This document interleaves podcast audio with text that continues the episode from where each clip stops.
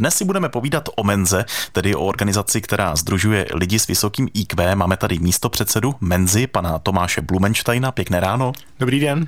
Menza, když se řekne, tak skoro každý ví, o co se jedná. Je to skutečně tak, jak jsem to tady popsal, že jsou tam lidé s trochu vyšším IQ? Je to tak, Menza združuje lidi s, s hm, výsledkem IQ mezi horními dvěma procenty populace. A kolik to je tak? Eh, v naší stupnici, kterou užíváme, je to 130+. Plus. Máme asi 6 tisíc členů v, Česku, v Česku a celosvětově asi 150 tisíc. Když někdo chtěl vstoupit, tak co pro to musí udělat? Musíte projít inteligenčním testem, který je mezinárodně uznávaný, takže přijde některé testování, které Menza pořádá.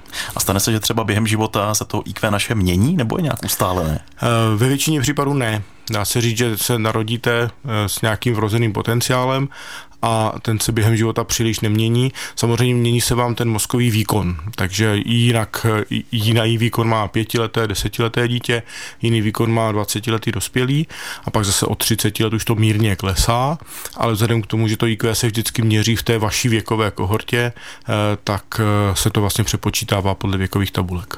A čím se Menza zabývá? Když tam vstoupíme, tak co nás čeká? Máme celou řadu aktivit pro dospělé i pro nadané děti. No, v rámci těch dospěláckých aktivit Eh, tak jsou to různá setkání, exkurze, přednášky, team building, je to obecně rozšiřování obzoru. Mhm. Poznáte tam zajímavé lidi, dostanete se na zajímavá místa eh, a eh, co se týká aktivit pro nadané děti, tak máme vlastní gymnázium v Praze, Máme celou řadu letních táborů, máme kluby nadaných dětí a máme spoustu aktivit pro uh, učitele, třeba konferenci teď pořádáme v březnu pro učitele, protože víme a věříme, že když pracujeme s učiteli, tak to zase má velký význam potom uh, pro ty děti. No a pro děti a studenty pořádáme velkou soutěž Logická olympiáda, Eh, kterou vlastně letos poprvé otevíráme i pro kategorii D jako dospěláci. Je to tak? Logická olympiáda, to je možná taková vlajková loď menzi, mohli bychom říci? Skoro ano, protože letos jsme tam měli v té, v té, mezi těmi studenty a dětmi přes 100 tisíc soutěžících. Pracuje na tom přes 250 dobrovolníků, kteří to vlastně připravují celý rok a v tomhle rozsahu se dá říct, že to je skoro největší projekt menzi vůbec na světě.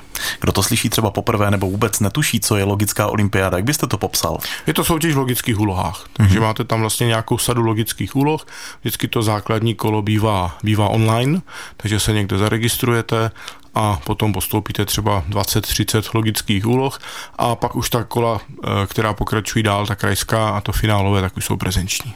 Jak jste zmínil, tak letošní novinkou je to, že se můžou registrovat i dospělí v nové kategorii D, takže skutečně už eh, teď cílíte na širokou veřejnost a chcete zapojit víc lidí, nejenom děti, je to tak? My jsme tu poptávku měli řadu let. Vždycky se nás ptali, ať už třeba ti učitelé nebo rodiče těch dětí, proč oni si nemůžou zasoutěžit také, nás to vždycky mrzelo, ale na druhou stranu, eh, jak jsem říkal, pořádají to dobrovolníci a ty kapacity jsou omezené. Takže měli jsme do posud pět věkových kategorií, začínali jsme od mateřských škol, pak prvňáčci, druháčci, první stupeň, druhý stupeň a střední školy. No a dlouho jsme pošilhávali tak po, po, těch, po těch dospělácích, až jsme se letos rozhodli do toho teda vstoupit a zkusit to vlastně v tom jarním, jarním termínu otevřít jako, jako novou kategorii, novou soutěž pro dospělé.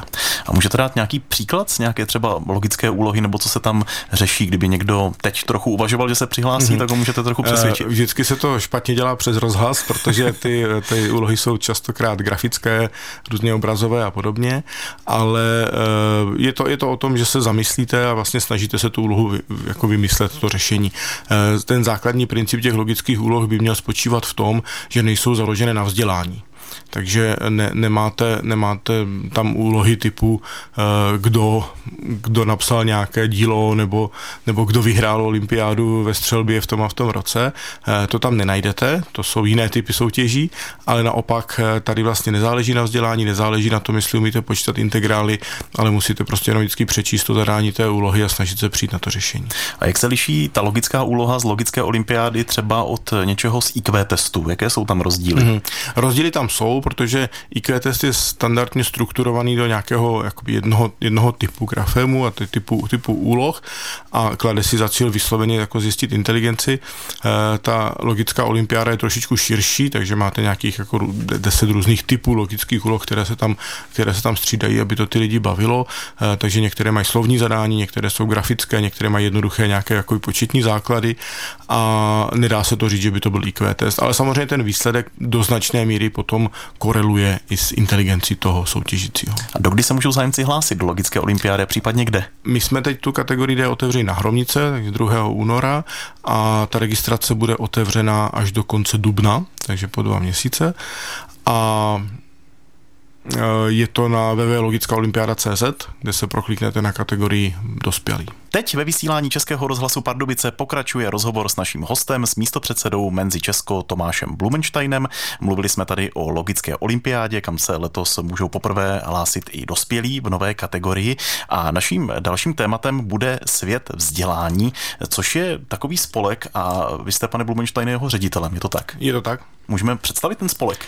Eh, my jsme založili spolek, jehož cílem je zvýšení obecně kvality vzdělávání, takže máme celou řadu aktivit, z nich ta asi nejvýznamnější je, že na dneska 17 partnerských školách po republice otevíráme třídy, kde doplňujeme vzdělávání o angličtinu, logiku, programování, jo, více matematiky a osobnostní rozvoj.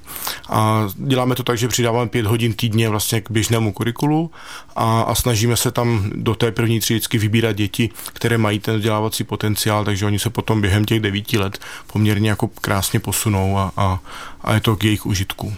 A je tam nějaká spojitost přímo s Menzou, nebo je tam spojitost ne, ne, ne. přes vás? Jenom? Eh, spojitost přímo s Menzou to nemá, hmm. spíš je to o tom, že já jsem řadu let jezdil po školách, zabýval jsem se vzděláváním nadaných dětí, eh, pozbíral jsem řadu zkušeností a dneska to vlastně uročíme a máme tam samozřejmě i lidi, kteří působí jak Menze, tak ve světě vzdělání nebo spolupracujeme třeba na konferenci eh, pražské, ale, ale přímá spojitost tam není. A taky se nedá říct, že by ty třídy byly výhradně pro mimořádně nadané děti. Máme tam jako spoustu nadaných dětí, ale začínáme od nějakého nadprůměru až po to mimořádné nadání. Kdo se zapojí na východě Čech, tak to bude základní škola Staňkova v Pardubicích. Vy už připravujete informační schůzku pro rodiče, měla by být 25. března. Mm-hmm. My tu na Staňkovce vlastně ty třídy máme od roku 2016, takže už docela dlouhou tradicí a vždycky každý rok oslovujeme vlastně rodiče předškoláků, aby přišli na informační schůzku, přišli se podívat do školy, seznámili se s tím konceptem a potom těch, co se přihlásí, tak vlastně se stavíme tu třídu. Takže zájem o to je i na té Staňkovce. Je, je, je, je veliký. Hmm. Plánujete třeba nějaké rozšířování na další místa tady hmm. v Pardubickém kraji? Uh, určitě, určitě, pokud nás osloví, standardně nás buď osloví škola nebo třeba rodiče v tom daném městě, uh, tak ta možnost je, nebráníme se spolupráci.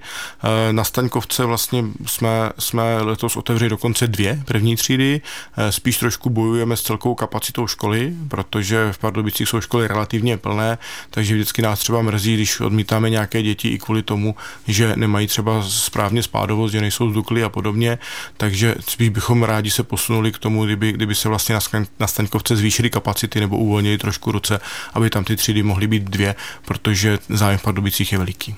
Taky existují stránky svět vzdělání CZ, tam si mhm. můžeme najít další informace.